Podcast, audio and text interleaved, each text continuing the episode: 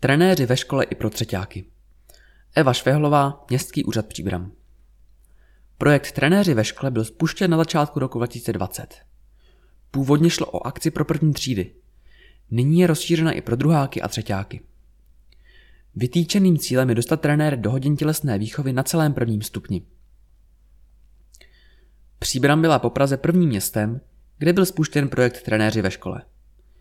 Díky projektu Trenéři ve škole, při kterém se v hodinách tělesné výchovy střídají trenéři různých sportovních odvětví, získávají děti všestranost a učitele tělesné výchovy nový náhled na to, jak se dá tělesná výchova zpestřit. Vysvětlila radní pro sport Renáta Vesecká. Dodala, že zpětná vazba přichází jak od pedagogů, tak rodičů, kteří u svých potomků zaznamenávají zvýšený zájem o některé sporty.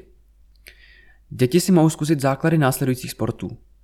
Házená, úpolové sporty, karate, judo, MMA, gymnastika, fotbal, americký fotbal, tanec, volejbal, hokej a florbal.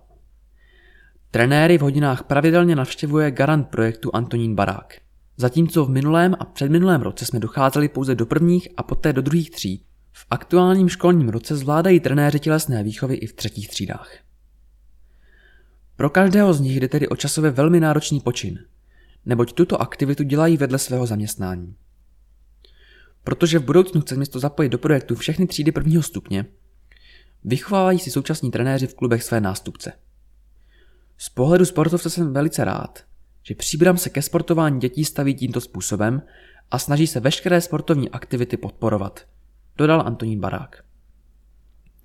Projekt je finančně podpořen z městského rozpočtu. V minulém roce čerpala Příbram dotaci z Národní sportovní agentury, díky níž se uhradila podzimní část projektu. Podle dostupných informací chce Národní sportovní agentura projekty tohoto typu podporovat i v následujících letech. Což pro nás znamená, že se budeme snažit tuto podporu získat. Doplnila Renáta Vesecká.